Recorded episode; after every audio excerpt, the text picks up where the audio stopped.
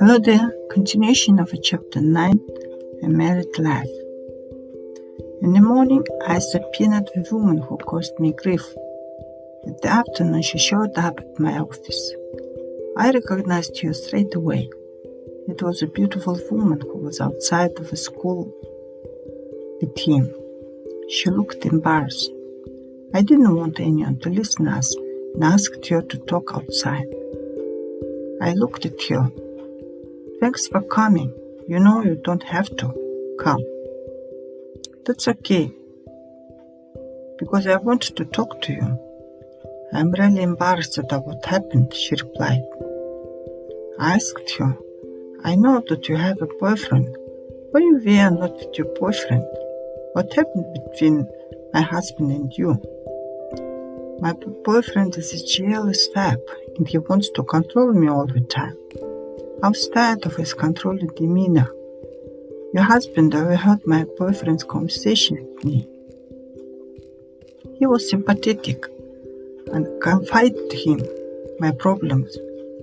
I thought that your husband is my friend. I went to your place to talk about stuff. I was about to go when your husband wrapped his arms around me and tried to kiss me. I freed myself and told him no. He made an ultimatum that he will let me go only after I get intimate with him. I cried and begged him to let me out, but he didn't budge. It got dark outside. I heard my boyfriend's voice under the window. He called my name and told me to come out. Your husband wanted to pretend that no one at home. My boyfriend knew that I'm inside the apartment. Shortly after, he became infuriated. He repeatedly banged the door and demanded to open it. Then he threw a stone in the window.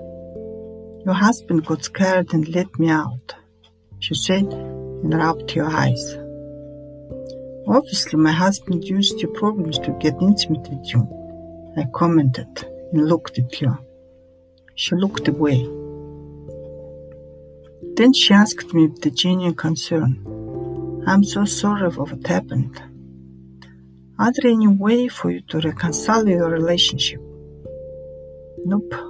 What about your boyfriend? Are you still with him? I asked you back. She heavily sighed. I do not think that he will ever let me go. I looked at her. Your boyfriend should replace your broken glass. She nodded. He will fix your window tomorrow. Sorry again for what happened. There was nothing left to say. I silently went inside. The next day, her boyfriend came. He was a tall, athletic guy with a brutal face. I felt for the woman. We didn't talk at all. My belly got big and I got to leave and went to my parents' place to deliver my baby. My daughter was grown up she was at the stage when kids experiment with stuff, scissors, nail clippers, etc. The delivery day came. This time around, I knew exactly what to do and followed the instructions. I had a beautiful boy without extra pain. I was happy that I didn't cause myself an additional pain. In the morning, the nurse brought me my boy. I couldn't get up. I was sick and I had a fever. The nurse took me to a surgery room. Doctor came to see me. I looked at him with concern. What happened? Why I have a fever? Not really sure. You need to look. It might be an appendix. If yes, you will go to another hospital, he replied to me. I dreaded for the worst to come. Another doctor came and they decided to have a look at my vagina one more time. The leftover from placenta was found in the wall of my vagina. Someone didn't check my placenta properly. It was the cause of my fever. The doctor scratched over remains. I got well straight away. A couple days later, I was discharged from hospital. Dad came to take me from the hospital. My ex waited for me at the door with a long face. Feelings of hurt and betrayal choked my throat. I whispered to Dad, What is he doing here? Dad looked at him. I asked him to come. Now you have another child together. Maybe you can reconcile your relationship. I sat quietly until we got home. I couldn't take him anymore. Every nerve in my body was raging against him. Dad went to the kitchen to make tea. I firmly said, Look into the door. I do not want to see you ever again. Do not come here anymore. Silently got up and went out. A few years later, someone knocked my parents' door. I was at home.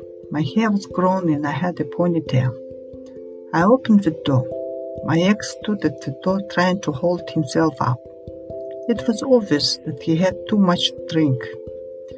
He made a few attempts to fix his eyes on me. Is it you? I couldn't hold myself. I laughed. Yes, it is me, and closed the door.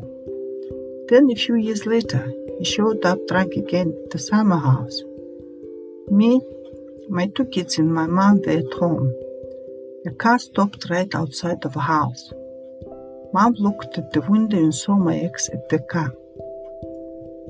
She got out to talk to him. He was less drunk. He greeted Mom and asked, Is Eva at home? Mom looked at him calmly. No, she's in the city with two kids. On the way to the car, he notified you. I got married and have two kids. I thought to myself, why are you here if you have a wife and two kids? Then one day, me and my daughter met his mother on the street. She told me she wanted his wife to think and take care about my two kids as her own. I thanked her with thought. We'll see. Thanks a lot for listening. Till next time. Bye.